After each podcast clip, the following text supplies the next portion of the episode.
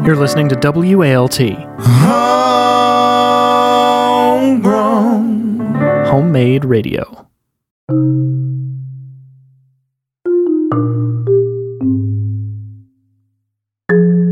From WALT, you're listening to Fisher Family Ghosts. a companion podcast for Six Feet Under.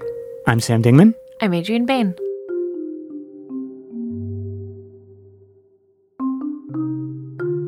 Are you didn't record that?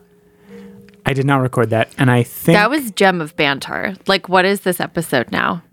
I mean, what we've done right here out of the gate is introduce a question into the listener's mind.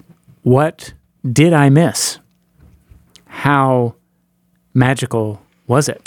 I'm gl- I really like that you're giving our audience an instant sense of FOMO, of like, you can't be in on our relationship all the time, guys. So much magic happens in between. It is possible that some people listening are thinking, I'm good on the relationship stuff. Wait, people like don't want to just hop into bed with us? Like that's what I kind of thought that this was. We do sleep with a mic in between each other. Every night we tuck it in.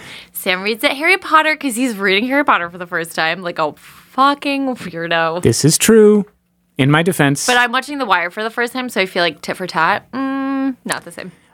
what did you know about Six Feet Under before we started? Literally nothing. Only that it had You just knew like funeral home, right? Yeah, I knew that had something to do with death and a funeral home, but I really didn't go beyond that.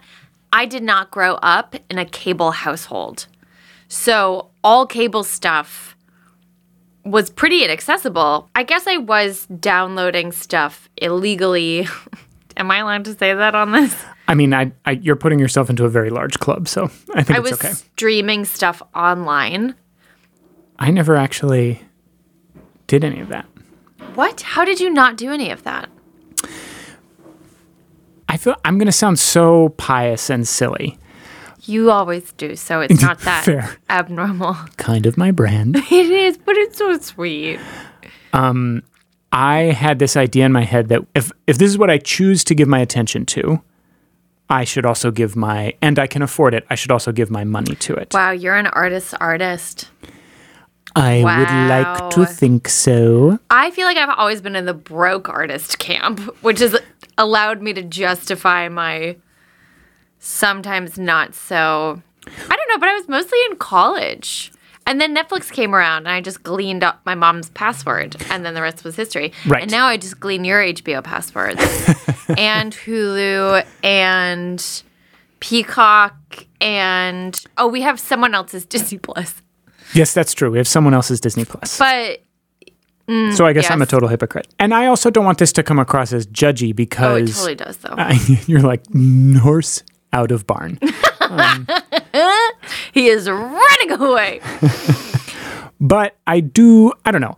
I guess I feel like it's better for artists overall Yes. for other artists to engage with what they made, even if they can't afford to pay for it. And I think most artists would feel that way. I think most artists would feel like I would rather an artist who doesn't have enough money to pay for an HBO subscription find a way to watch the show and feel inspired to make their own work. And That's a moral high ground that I don't think many of us have. the rest will take care of itself somehow. No, I'm serious. Like, I believe you. you know, I think I I, think, think- most artists would say that that's the most important thing to them. As long as as long as they have been compensated, Right. I think they just want the work to reach ears or eyes or hearts. It's complicated. I just always felt like if I can afford it, I should. And and it is something that I choose to honor with my attention, I should pay for it. I feel like this is coming my- across as me like lecturing you. I don't, I'm not I don't That's what it feels like. But um no. I feel spoken down to and that you think less of me No. and No. that I'm not a good artist No. because I liked so no, I, I feel like there's a rift in our relationship now that can never be mended. and um Great. and it's just that's how it's gonna have to be from now on because I refuse to speak any more of it. we started this by saying that people probably didn't want to hear any more about our relationship, and you have now heard what may well be the end of it. Yeah, pretty much. Anyways, we should start the episode. This episode is season one, episode seven. It's called The Brotherhood. Brotherhood. Where do you think we're going? We'll find out.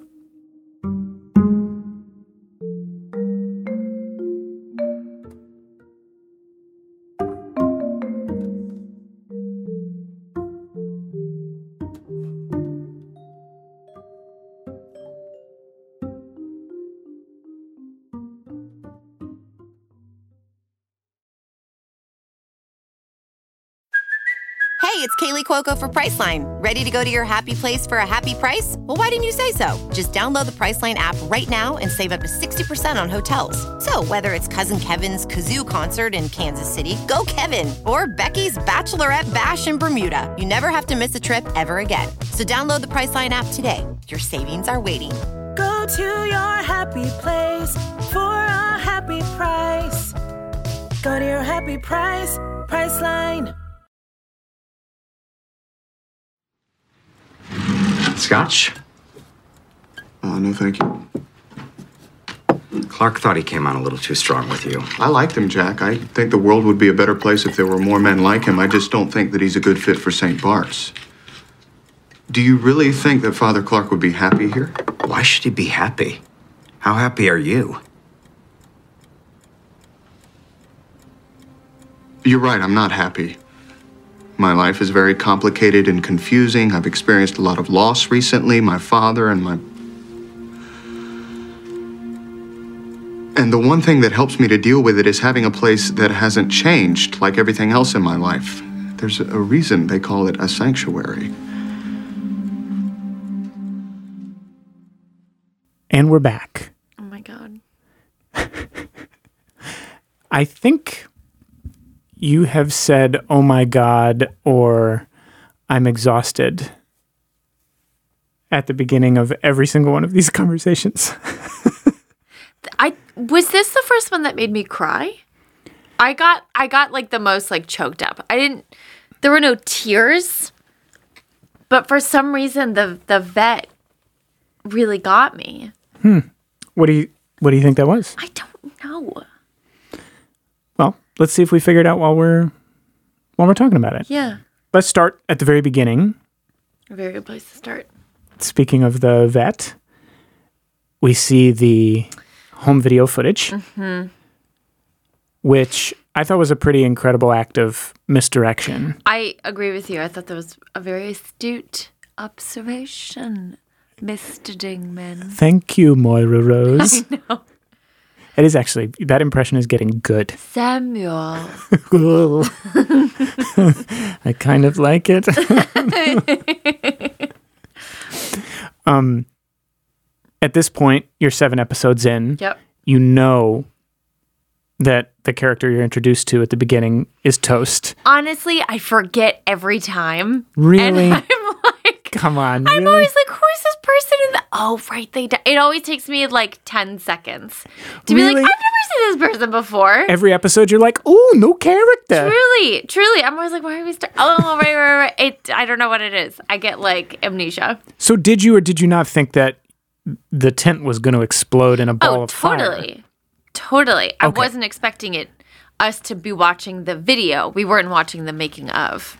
I thought one, it was really effective that they showed that opening video was clearly shot on real home video Yeah. grain film, Yeah. if you call that film, tape, whatever. And it felt extremely real. Yeah. It, it felt like it didn't feel like a character in a thing. It felt like a soldier in a tent Yeah. and it was very affecting. And it, for me, it made me so nervous that he was about to get blown to smithereens.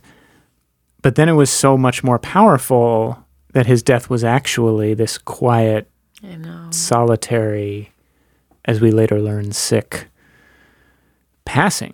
Mm-hmm.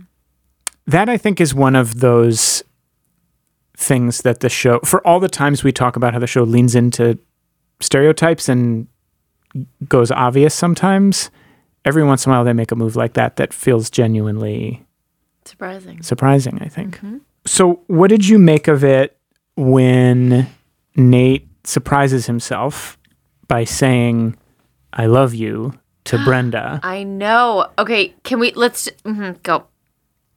That was that was the question. I feel like we need to do a big talk on Nate and Brenda. Oh yeah. Big talk. Okay. Does it? su- Was I surprised? How did I feel about it? What what what came up for you in that moment? I guess I was a little bit confused as to like, she still was like, "Oh, you see me as your girlfriend? Like what?" And it's like, Brenda has it not been established? Like, I was under the impression that this was like where things were. You gave him the keys, Brenda. Gave literally gave him the keys. So like he's able to come into your house at four in the morning and like fall asleep next to you. Mm-hmm. That's not like a casual thing.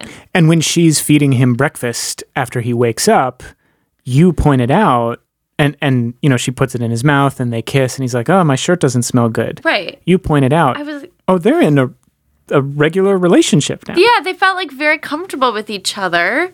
Where, you know, like there's that little grooming that you do, and there's just like shoulders drop, and hmm. you're not putting on airs anymore, but you're still like very infatuated with that person. Why are you looking at me like this? You're still very like infatuated with that person. I felt like we had less of like Brenda trying to be the cool girl. I felt like we had less of Brenda putting up walls and like just poking her head over the wall. Be- and I felt like she was she was there and then he said the I love you and she was like, "Oh." And maybe she's just never been there before Well, or let herself be there. I thought it was interesting. She says this thing really quickly about the trip. She says, "Well, what if we get sick of each other?" I know. I noticed that too. And I was like, why would you be sick of each other? I've spent literally every single day next to you uh-huh. for 10 months. and I haven't been sick of you once. And knock on wood, I'm kind of nervous now. But like, again, might not make it to the next episode. Um, it was tempting to say, "But you have counted the months." But I take your point. no, I've counted the pandemic. yeah. I'm very confused as to why we're not sick of each other, to be perfectly honest. like that's more that's more the thing we should be looking into. So, okay. I want to get back to the Brenda Nate relationship because she definitely I don't from what we've inferred from her past relationships, I don't think she's ever made it here. I, I think either. that she's either always found like guys are like she's just pushed them away. She thinks that she's too much or whatever. And Nate is like, I'm fucking into this and I like you and I like your sassy personality, even if you are like a little exhausting at times. The sex is great. and he's not scared off by Billy. And he's not scared off by Billy. Like, even when Billy was having a f- fucking episode, Nate collected himself and said, How can I help? He did. Because Okay. he knew that was the right move. Since we're talking about it, let's jump ahead to the end Yeah. because I think the answer to this question lies in that last scene. I think what she's afraid of is becoming codependent with Nate because hmm. I think from what we have gathered, it seems like she has two models of relationships. Her relationship with Billy, which is emotionally very intimate and open and real, Yeah. but not sexual Yeah. and men who run away every time it seems like it's about to become emotionally open and mm-hmm. vulnerable and real. Mm-hmm. And as we were talking about as the episode was airing, Brenda totally overreacts in that last scene with Nate. She's like, just go to the desert, forget about us. Yeah. She basically accuses him of being dismissive of her when He wasn't. he didn't say anything about that. As you pointed out, he said, How can I help? Yeah. So I think it's very messed up because Billy does seem to take advantage of her emotional availability a lot. But she at least knows that she can trust that Billy's going to be there for her. Oof.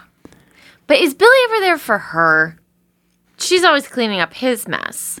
He's always waltzing into her life. He's always saying, I need you. That's true. I feel like she doesn't have the energy to ex- to give to another man. I think that Billy really sucks a lot of the air out of the room mm-hmm. and a lot of emotional energy that she could be putting towards a healthy relationship.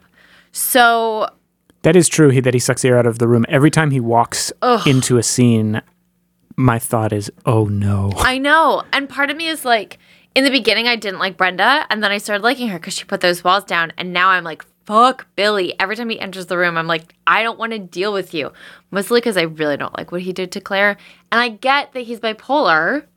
Yeah, we should. It's you know he he is ill. It's not like he's he being this way on purpose. sick. He knows that like if Brenda goes away with another man, then she can't be with him all the time. Right. Yeah, there's self interest there too, I'm Yeah. sure, also. Yeah. I actually thought that whole scene was really beautifully handled Mm-hmm. because Billy's the state that's that Billy is in wasn't played over the top. No. It was clear that he really was in upset, crisis Yeah. and everybody's motivations there everybody is really seeing each other very clearly in that scene. And it's heartbreaking. Wait, do you think what do you mean by that? Everyone's seeing each other clearly. nobody flies off the handle. I mean, I guess except Brenda, kind of. Yeah. But it's understandable why she does in this a very mo- emotionally loaded moment. It's not. I guess what I mean is it's not played. That's another example, I think, in this episode where they did not make the easy choice.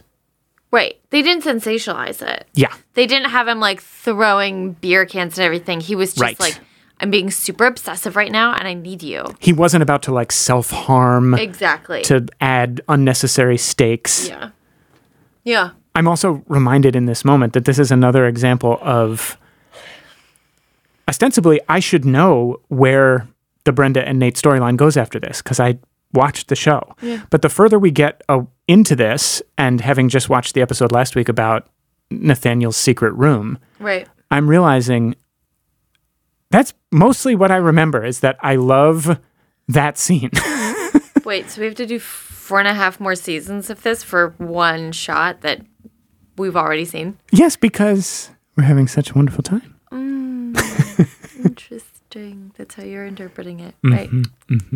Huh. Okay. I see what I choose to see. I know. You sound like my father. oh boy. Ugh.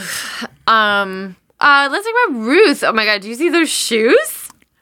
Okay, wait. Before we talk about the shoes, can we talk about how she goes to Nikolai's flower shop? Yo, what is she- up with that? Can I be honest? I think that Brenda. I sorry. I think that Ruth is like. I think she's. I think she's playing both. Mm. I think she's playing both a little bit. Playing Hiram against Nikolai? A little bit. Well, what did you make of what did you make of the fact that she said to Nikolai, "I'm good with people"? I don't feel like we've seen a lot of evidence of Ruth being good with people. That's totally true. But also, we haven't seen Ruth be part of the business. Like, she's not part of the business anymore. It's the brothers. So I'm sure that she was very good with people and she when she was more in the business. and she probably has not been given a lot of chances to be Yeah.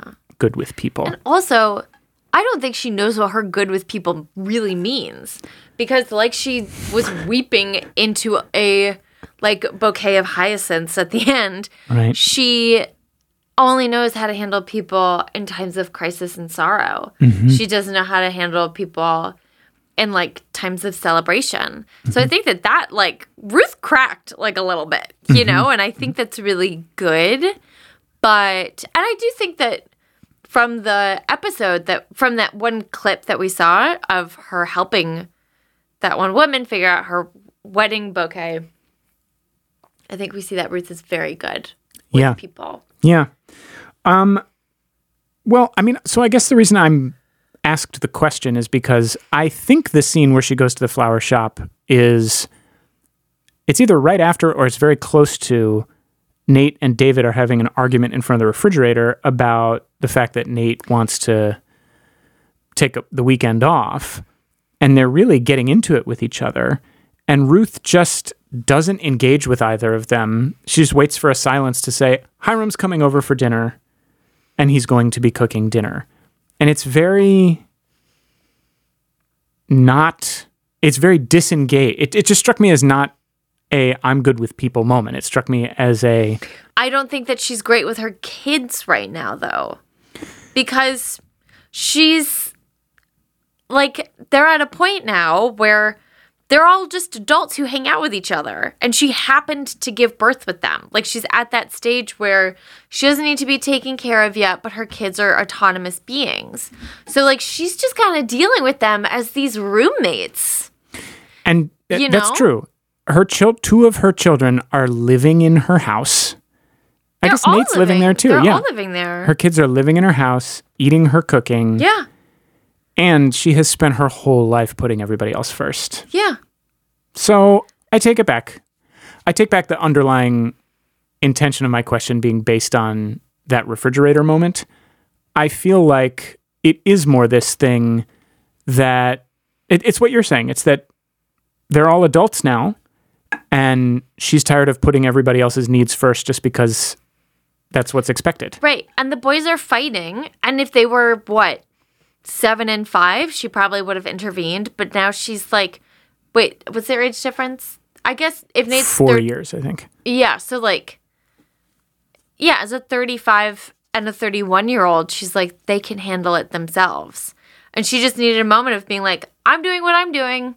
Yeah. If you want my food tonight, or Hiram's food. If you want my award winning chef boyfriend's food, I know. What do we think about the dinner scene? Thought it was a really interesting move that they had Brenda come.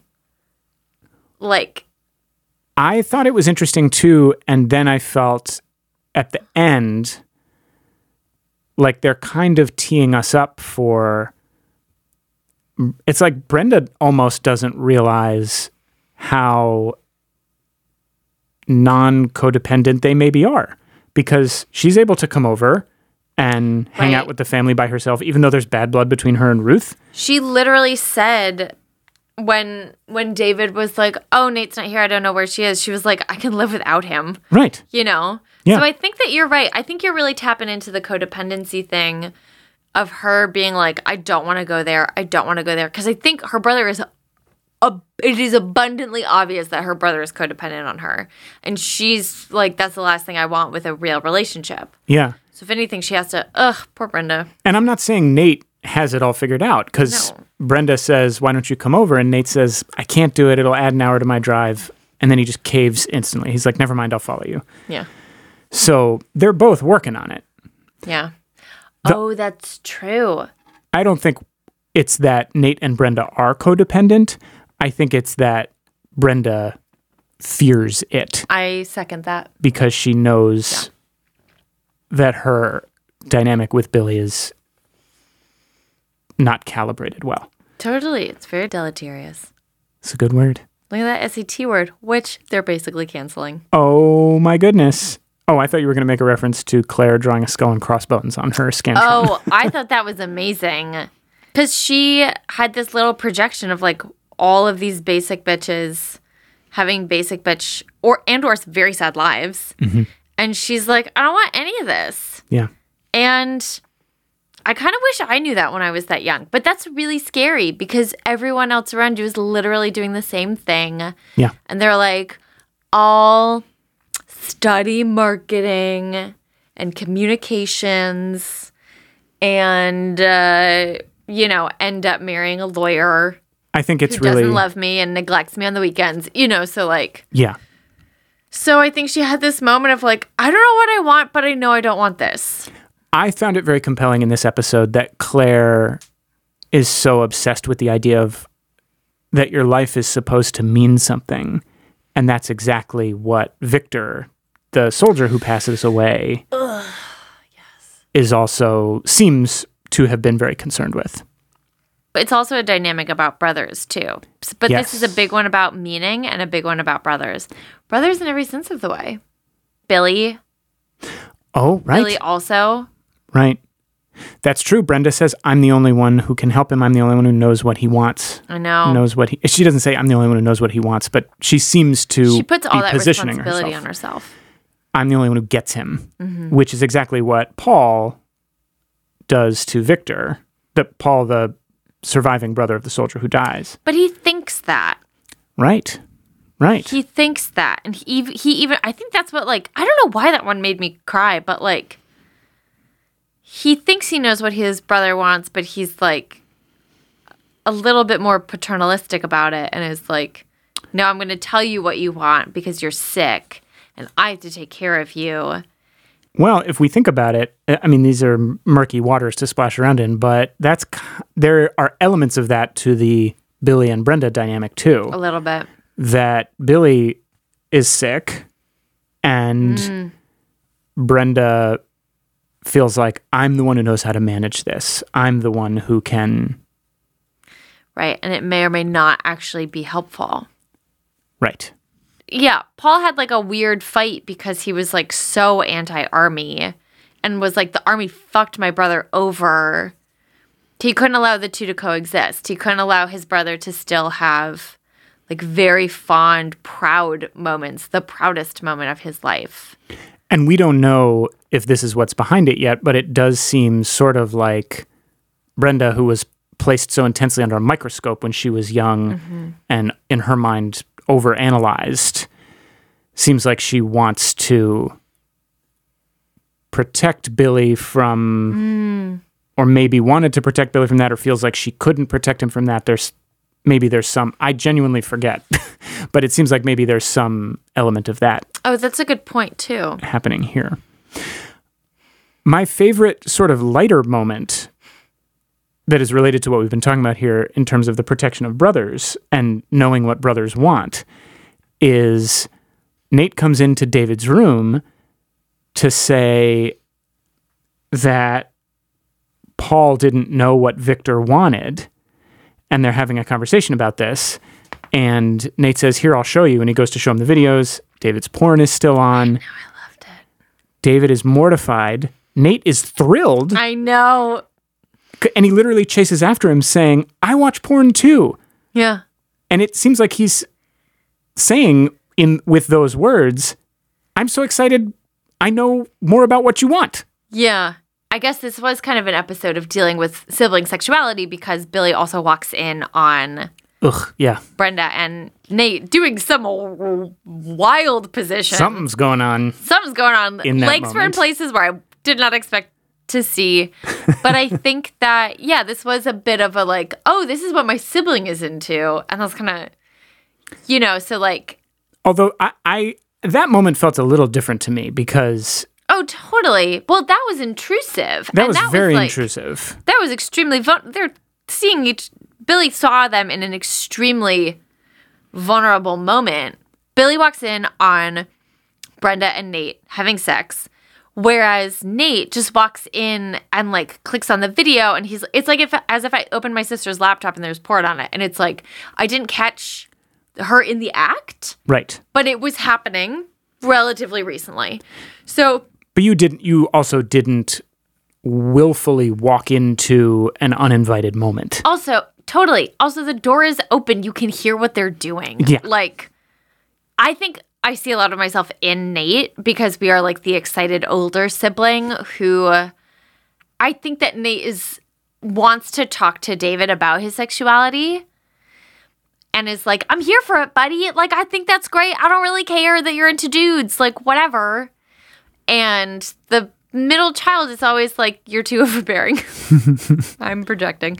Um, Well, and they can't really talk about anything else. They don't have anything else to talk about except work. they don't have anything else to talk about except for work and family. That's totally true. And at the end, Nate seems like he reaches a point where he decides like I just got to cut the trying to say it in other ways and he just walks up to David and says, "I love you." Nate said two I love yous in this one. Yes, he did. Yes, He did. So Are these the first I love yous? I can't remember if there's any in the first. I don't think there are any in the in the first one, I don't think Ruth ever says it. which is where you would imagine them. yeah, you're right. I think that mm, David, sorry, Nate just wants to like kind of celebrate David a little bit. And David is like still not there yet. He's still not there of like accepting himself. And I think it's, I don't know, it's very confusing. I feel like David kind of picks and chooses when he wants to be out. Is that a mean thing to say? I don't know if that's a mean thing to say. Well, let's stay with David for a second because in the previous episode where they played music, there was the music montage at the end. Oh my God. Yeah. Weird. David looks out at the road and he sees the cop car go by and he thinks maybe it's going to be Keith, and it turns out it's not Keith, which leaves us on this note of David misses Keith. Yeah, I know. David does this. Keith. And then we get nothing about it in this episode. That's not true. When David is talking to the priest and uh-huh. he's like, I am grieving. So much in in my life has changed. I've lost my father. I've lost my. I'm going through and I need Oh, you're some right. consistency. You're right. I need some consistency in the congregation. He almost says it. You're right. I loved that David moment. I did too. because all of a sudden it felt like I think I see David the most clearly that I've ever seen him in this moment, which is everyone in his entire life is trying to get him to change and be something different. Mm-hmm. And this is the one place where he's allowed to come rely on things not changing. Yeah. I don't relate to that necessarily, but all it just brought his whole character into focus for me. Like even all, he, that he's so held in ev- everything is perfect and so crisp and angular, and no hair is out of place. I know. I think he's a Virgo with a Capricorn rising. I was thinking the same thing. I'm just so. kidding. I don't know what those words mean. Well, you have a Virgo rising, so. That's why I don't know what those words mean. Um, I felt like the writing was very empathetic to him in that moment to let him explain why he holds onto these these visions of propriety so tightly. I thought it was very conservative, but also like I'm not someone who would like tomorrow I'm not going to wake up and be like I think I want to be a deacon, you know? so I think it's a very I think it's very true to his character. And you're right. It does really kind of like solidify he has this like this is the way things are done kind of an attitude. Mm-hmm. Actually extremely. Not Yeah. kind of. yeah. Um okay. One last thing I wanted to bring up. Wait, we have to talk about the blowjobs and milk, though. I have never seen anyone, nor have I in my own life, sat down with a glass of milk and been like, you know what?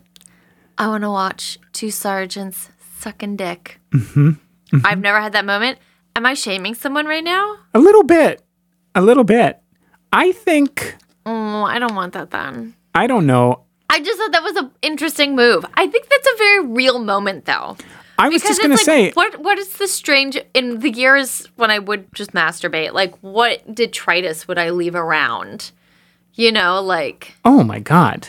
I wondered how many people resonated with that sense of this is masturbation is okay for me to do because I'm doing it at the very end of the day. I have all my clothes laid out for tomorrow. I've, I've got my little rag, so I'm going to clean everything up. It's not going to cause undue mess, literal or figurative. also Federico. So Federico gets a call apparently from Matt Gilardi, surreptitiously looks around and says, I'm listening. I don't know. What's up? What are we talking about? It was a little dramatic, but It was very, very dramatic. But mm-hmm. that was maybe the second time so far where we see something happen that there's no payoff for in the same episode. totally. The other one is when Tracy shows up at the funeral home with her little newspaper and Oh my god. crosses off the Fishers and then goes off to who knows what. We don't find out until the next episode that it's because she's l- lightly stalking David. Right. Um, and in this one, that Federico scene seems to be playing the same role. Another thing about this episode, after last week when I waxed Six Feet Under's car for never doing exterior establishing shots, I know they did one rando one. there were four Four. four. One of the outside of the funeral home on the night that Hiram's making dinner, one of the outside of the church when Victor has his funeral, and a couple other ones. Mm. So, and I, I don't know if I would have noticed it except for the fact that I made such a big deal out of it Right. last time. Do you think that they're still at this point in the show? They were still kind of like tweaking what is our look. I think they're still tweaking some things because this is the other thing I wanted to ask you about is what did you make of Claire Yep. going into mental reverie and making her teacher's head explode or seeing I her know. classmates' future? I think I know why they're doing that, but you didn't like it when Claire had the fantasy of being in the ball gown and dancing after she and Gabe got hands? Are you yeah. kidding me? That felt very. That felt so. What's the word? Like incongruous. Mm-hmm.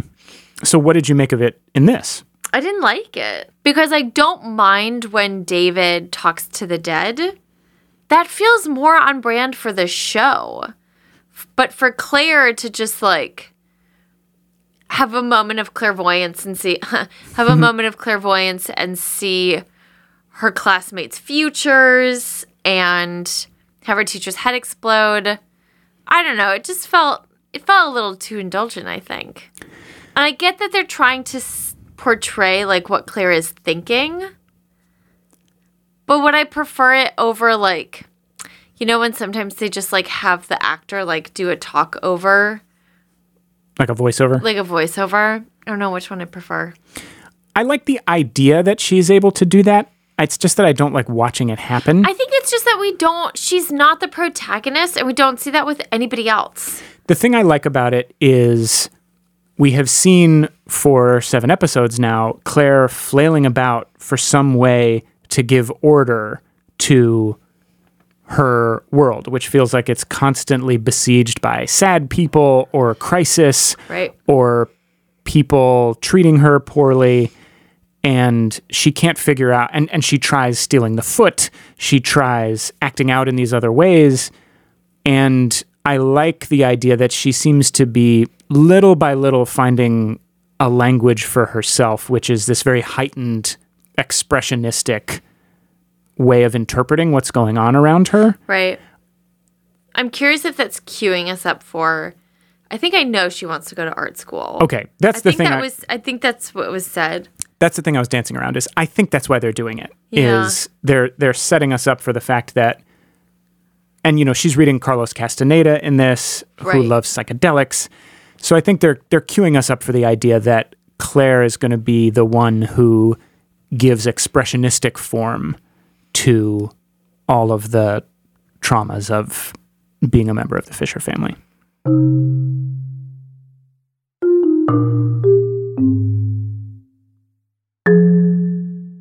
Can you drive me home? I just if we're going in the same direction. Yeah. If not, I'll, I'll get an Uber. Wouldn't that be weird if I took a Uber home at this point? I would be so sad. would you like to tell the people about the other work that you do? Yes. I am the host of a podcast called Strangers Abroad, and it is a travel narrative podcast, which is great because you can't travel right now, or at least you shouldn't. So, since we cannot travel right now, it is a great way for you to mentally escape and I don't know, maybe put on a YouTube background of like shots of Tulum or Bali or whatever bougie Yes. Place that you want to go to the moment we're able to travel again.